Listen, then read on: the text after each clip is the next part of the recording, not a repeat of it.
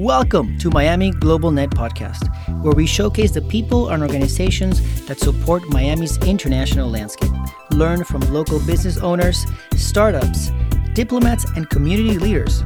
Get to know the tools and services that are out there that help you invest and grow in South Florida.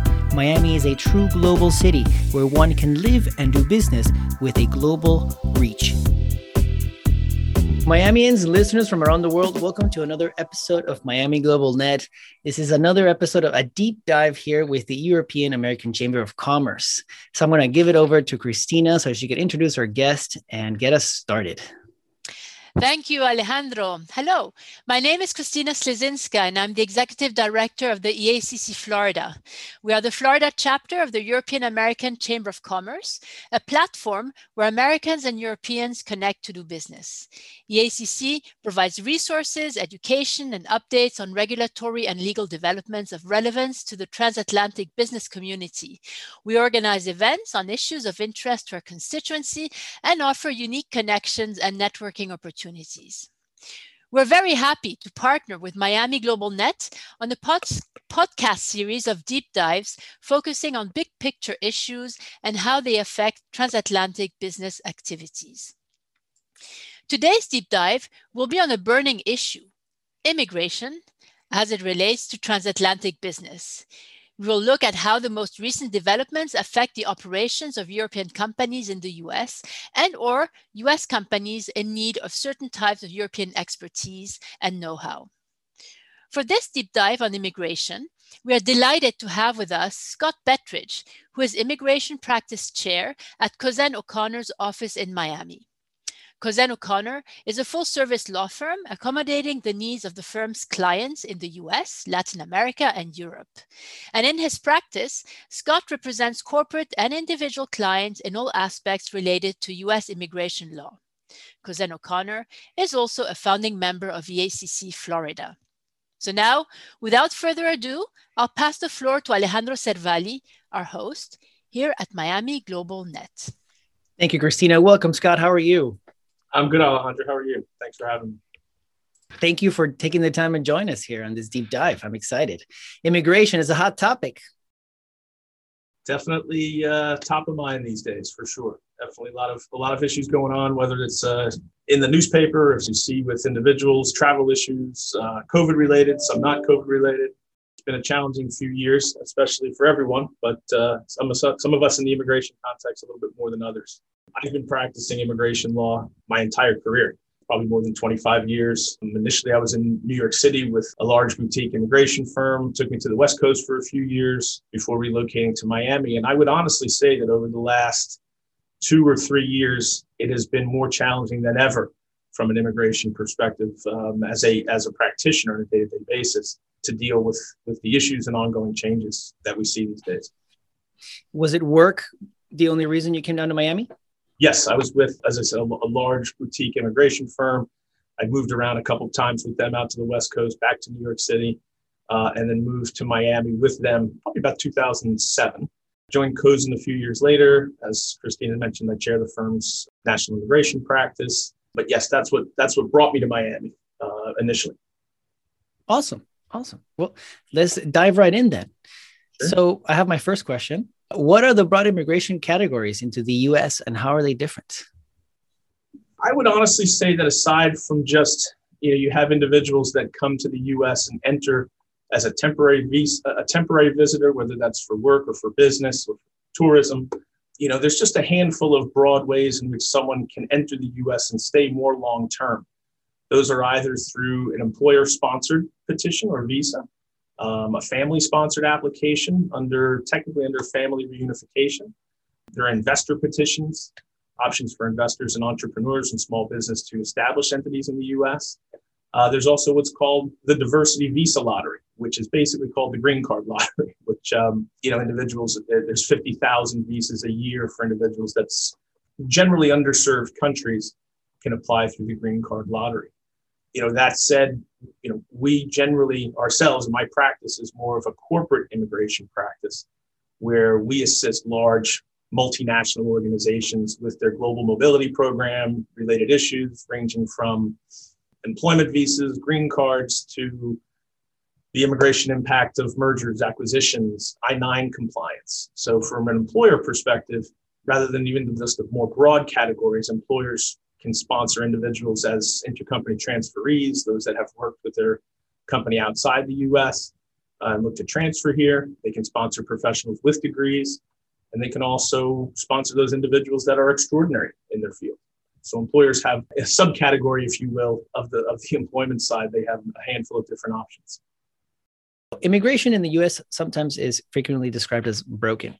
In a nutshell, can you share with us three or five reasons why the system is considered this way? Sure. Um, I, I, sadly, Alejandro, I probably, if you asked me this question perhaps 10 years ago, I'd probably say many of the same things now as I would have said then. Our current immigration system, I think, is badly broken in many, many facets, and then it's in dire need, I think, of a top to bottom overhaul initially I would say immigration laws are really out of sync with you know 21st century realities, especially on the technology side. There's there's a governing body for immigration lawyers. It's called an AILA, um, the American Immigration Lawyers Association, and they like to say that you know the broken system, the broken immigration system, if you will, have given rise to this underground economy of criminal smugglers and fake documents and millions of undocumented individuals who are vulnerable to many forms of exploitation is as we see in the newspapers. I think the borders are unmanageable to a certain extent. We're able to to focus on enforcement issues. I think some of most of the time, but I think the biggest issue that I see, and I think that is more practical, are that the immigration system is plagued by delays, backlogs, dysfunction. I think close family members are separated for years, even decades. I think businesses lack access to workers they need to, to either grow the business or to remain open. I, I would say in the last number of years, immigration raids and mass detentions to an extent are, are now part of general landscape in immigration. I, and I get that it's a it's a compelling, it's a controversial issue. And the role immigration laws are always changing, they're complicated. It has led many individuals to probably come to the US without a proper status because it's com- complicated you know, some people call immigrants who come to the U.S. without the proper papers illegals. I, you know, I think even another part of the system that's broken is that's a very offensive term. Um, I think the more acceptable term is undocumented since they don't have the right documents. I'd probably say it's estimated that there's 11 million undocumented folks in the United States. I think, and I just read something last week that those numbers are probably grossly understated and that it's more upwards of 30, 35 million. I, sadly, I just don't think we have a, a real way of knowing. Um, I give you a, a, couple of examples, I think, on a more practical term of what I deal with on, on a regular basis. So obviously during COVID and everyone's working from home, you know, immigration attorneys had to be functionally working or in their office if they could. You know, most other facets of law changed to allow for Zoom meetings like we're having now, um, Zoom hearings. We still had to file immigration documents, hard copy, by mail, having original signatures, in duplicate. They don't allow for electronic payments of filing fees. You still had to have a hard check. I still had to come into my office and you know, we were coming in at 4 a.m., 5 a.m. on hours, off hours to get in responses from immigration come through snail mail, it's regular mail. Uh, it's just it's it's it's challenging. There's so many aspects I would say that are that are are in need of of change. There's another part of the process in order to qualify individuals as uh, green card holders. You have to test the U.S. labor market to show there's no qualified, willing, or able U.S. workers to do that job. Well, the inherent process and the standard to do that is a company putting in Sunday print ads into a newspaper. that's how you show that there's recruitment. Not online. You can use online advertising, but it's mandatory that you use a Sunday newspaper print ad.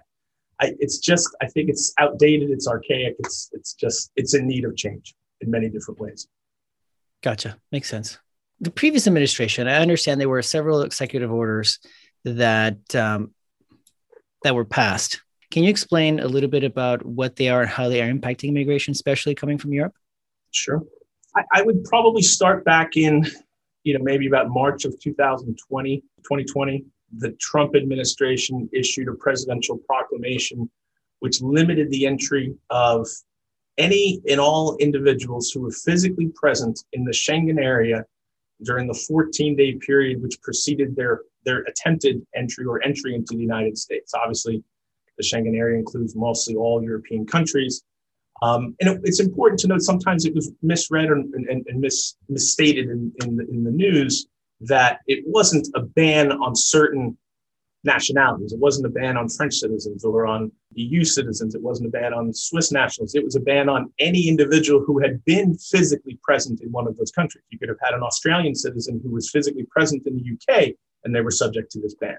Covered the Schengen area, but they also covered then England, Scotland, and, and Brazil and China at the same time, there was a separate ban of entry into the US of all visa holders, like H 1B workers, L1 transfers.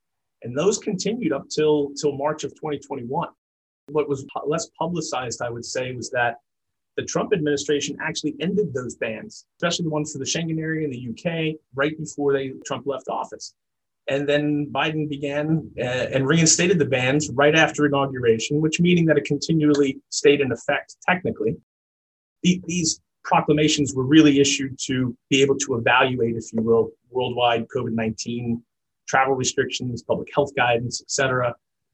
And the only way really around the bans at the time fell under what's called national interest exceptions. So if you could show that even though you were physically present in the Schengen area, but and subject to this proclamation, proclamations didn't apply to US citizens, uh, children, parents of US citizens, green card holders. This was just strictly individuals holding employment visas, students, academics, journalists. There was this exception to the proclamation that said if you're coming to the US to work in a critical infrastructure sector, then you could apply to have, in the national interest, you can have the, the suspension not be applicable to you. So you were talking about those in chemical industries, critical manufacturing, energy, financial services, information technology. But as a result of these national interest exceptions to the COVID ban, in reality, what happened was that you you had investors, you had intercompany managers, you had essential workers, um, those individuals who were extending their visas to be refused.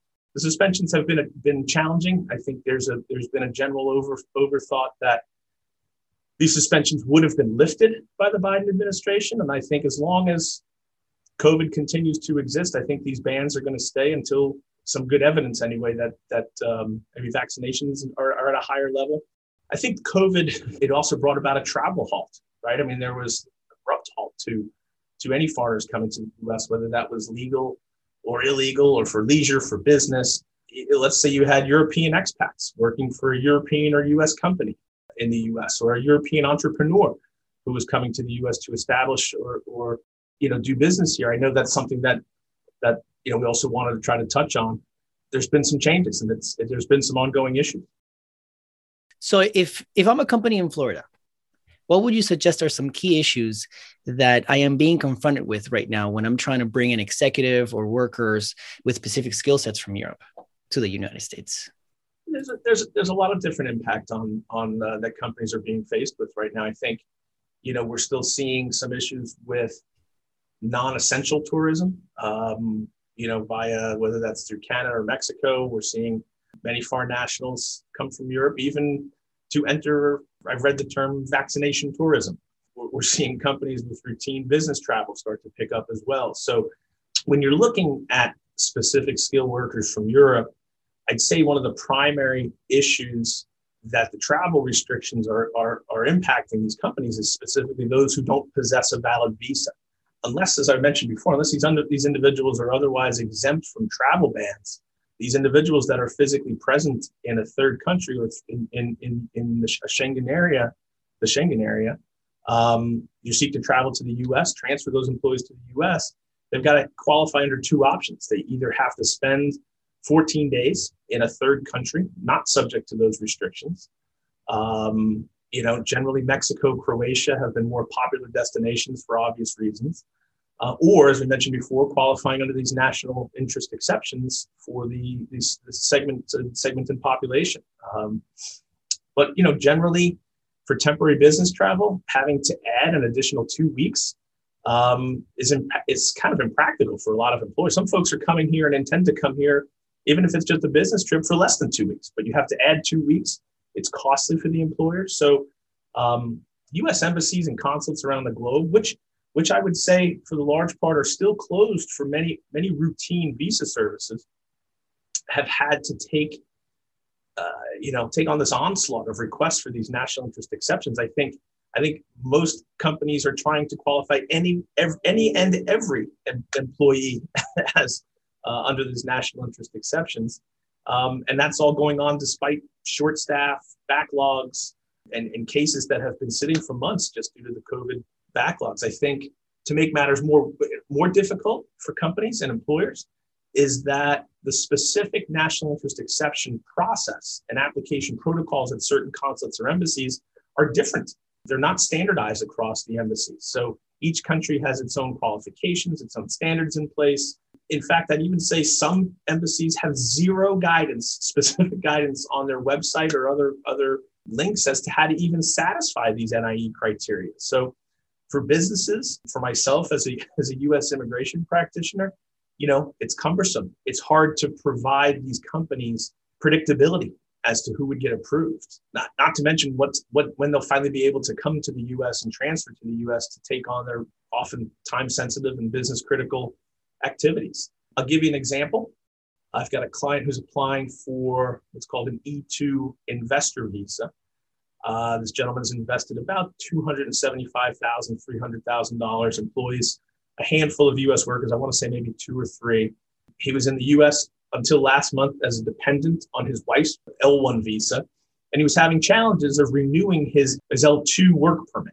Those familiar with immigration know what I'm talking about, I think, of with, with the delays in these in these spousal L work permits. So he left to the US. He went to Amsterdam to apply for his e visa so that he could return to the US, resume employment with his company.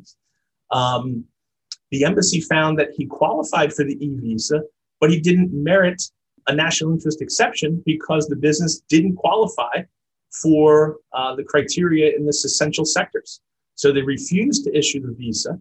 So he's waiting until he can get back in. He's trying to find other ways to, to, to spend time in a third country. And meanwhile, his business, his investment, his employees are now at risk. And we're seeing this all through the, the, the Schengen area.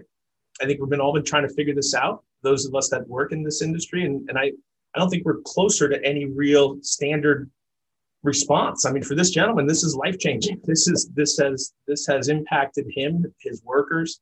Um, you know, upon the issuance of the visa, there's nothing to say that the applicants couldn't quarantine outside the Schengen area or comply with whatever COVID 19 precautions are required. That's what the actual proclamation requires, but they're not even issued a visa unless they meet this criteria. So there's really no logical reason, given that visitors from other countries can come in with the same same issues and have no no problems with qualifying to come in as a business visitor. But when you're coming in solely like to run a business based on this investment, you can't get approved. I mean, this is not about just stopping COVID. This is about, you know, we allow those to come in here to come in as a visitor and get their vaccination. Uh, but those running a business uh, and, and have invested in companies here, they have employees here. I, I just, you know, companies are struggling to understand that justification. Um, there's even lawsuits now, which are challenging the legality, if you will, of barring visas from people subject to these travel bans. So again, these, the proclamations are not, they're banning based on presence in a country and not based on nationality. So if someone wants to go to another country for 14 days outside of the Schengen area and then enter the US, there shouldn't be an issue. But the State Department's barring visas for those people, even if they're willing to abide by that 14 day rule. So companies, European companies in particular, um, are finding this very challenging to get their, their essential workers to the US. Um, these are their managers, these are executives, these are employees that have specialized skills, specialized knowledge. Um, they're, they're, they have proprietary knowledge of, of how the company does business and they can't seem to get visas to come to the U.S. But yet, you know, their cousin Scott wants to come in and get a visa, uh, get a vaccination, and he can do that. it seems backwards. I mean, I, I really hope that this thing gets cleared up so people can continue to do business. so, um, following the EU and US summit in June, you know, Europe has opened his the borders to to American travelers, but the US hasn't done that yet right? Um, can you provide some insight into that? What does the medium future or near future look like? Yeah, I think I think there's definitely growing calls for the US to lift restrictions on European travelers to the US. I mean, as you mentioned, when President Biden met with European leaders in Brussels last month, they did agree to remove travel restrictions on Americans entering Europe, but the US hasn't reciprocated. Um, the US remains almost entirely sealed off to many Europeans. So, most organizations, some chambers, large global employers, they're calling on the administration to lift those travel restrictions. And I think I think there's a lot at stake. I think the travel sector has gotten hit really hard. Um, there's a lot of jobs that depend upon travel and hospitality that, that we need hospitality services to come back. And I think the only way that you're going to be able to do that and, and help the travel sector and, and from an economic perspective is to get the travel economy back up and running. If you can't, I think if you can't, if the vast majority of consulates and embassies remain partially or completely closed, I think a lot of economic activity will be foregone if we don't allow people to start coming back here and start doing so in a safe and, and, and predictable manner. I think when it comes to specifically lifting restrictions on tourists from Europe, I mean, there's studies out there, I think, that, that I've, I've seen that um, indicate that if nothing is done uh, to ease some of these entry restrictions uh, or increase processing times of visas, I think the U.S. could stand to lose. I think it was 170 billion dollars by the end of the year. again, we, have been talking about this. I think it's it's just incredibly difficult for people to get back to the U.S. And more often than not, it's individuals that are coming here for a work-based reason that can come here from Europe. But in terms of having large tourist groups, families being able to see relatives, um, that's not yet been able to come back in a major way. And I think until it does, we're going to have a cap on how high our economic growth can be, and it's going to limit, limit the overall economic recovery. You know, I do, I get the whole Delta variant on the increase everywhere. Folks are asking, is it really wise to open the borders to Europeans or anyone for that matter at this point? And I don't know whether, you know, you're pro or anti vaccination. Clearly, we realize that, that it's a key way to stop the transmission. Variants here, vaccines have been effective until we can safely lift entry restrictions and restart international travel, that may only happen once procedures are in place to remove these entry restrictions, uh, at least on the areas that are low risk countries, right? I mean, I, I just don't think it's this blanket, shouldn't be this blanket Schengen area visa suspension. If there's, if there's certain countries that are, that have become more safe in the Schengen area, let's not just do this blanket you know suspension let's try to limit to certain countries. But i definitely i think it totally does boil down to what vaccinations are available in let's say european countries. Is that vaccination type trusted? Once vaccinated i think it's a pretty good benchmark to ensure someone's coming here presents a pretty low risk to to others getting infected. But but i think once it does once it does reopen i think restoring european travel to the us is going to be a great boost to the economy um, the hospitality industry as a whole, and I think it has a residual impact, a benefit um, on other sectors as well. I mean, I certainly un- un- understand that, especially down here in Miami, we are a very heavily service-oriented uh, city. You know, I mean, the the plethora of international consulates in the area, just in the city of Miami borders alone, is is a testament to the amount of international, especially European um, countries that are represented here right? That, so Miami is will be one of the first to benefit from the opening and, and access for the Europeans to come to Miami to be able to see their family members and also come here to Miami and enjoy our sunny beaches. The hospitality industry would would, would greatly appreciate it. and, and and that would do a wonderful have a wonderful impact on South Florida in general. Well, Scott, uh, we're running out of time. I have one more question for you. What is your favorite part of Miami? My favorite part of Miami, I, I, would have to say it's the it's the water and access to the water. I think um, you know the ability just to to to take in the fresh air and, and there's a benefit to living by the beach and uh, and taking advantage of all that has to offer. I think um, I think sometimes we, we, lose track as to how special that is. Still, you know, commute back and forth, uh, you know, in our cars or by train, and and not you know, take a few minutes to be able to walk around. Again, I grew up in New York City, so I'm a walker. I like the trains, but at the same time, I like to be out. And you know, it's always great to be uh, to be near the water at some point. Scott, thank you so much. It's been great to have you. And Christina, let me thank you again for the European American Chamber of Commerce joining us and doing this deep dive. Scott, thank you. Immigration, I know, is a very difficult and challenging topic nowadays. And thank you for taking the time to uh, to explain it to us. I'm going to hand it over to Christina for uh, closing comments. Yeah, thank you so much, Alejandro, for inviting EACC Florida to partner with Miami Global Net on this deep dive on immigration. And many thanks to Scott Bettridge for sharing uh, your expertise and insights on some of those developments on immigration with our listeners. Uh, it's been really interesting. I've learned many things. And, you know, I too am, uh, in a way, a victim of some of those issues. You know, we haven't been able to get back to Europe in almost two years. And we have at least 30 friends who have not been able to come and visit us. I mean, they all had their flights canceled last year. So, you know, we are also hoping that, um, you know, of course, on the professional side, uh, that for the companies uh, that the solutions are, are found uh, sooner rather than later and, and maybe the vaccine is, is going to be the key to that anyway our next uh, deep dive will be on financial services. So you can find further details about our experts, Miami Global Net and EACC Florida in the podcast notes. Please check our EACC Florida website for upcoming programs and information on how to join and subscribe to Miami Global Net to find out more about Miami's international community.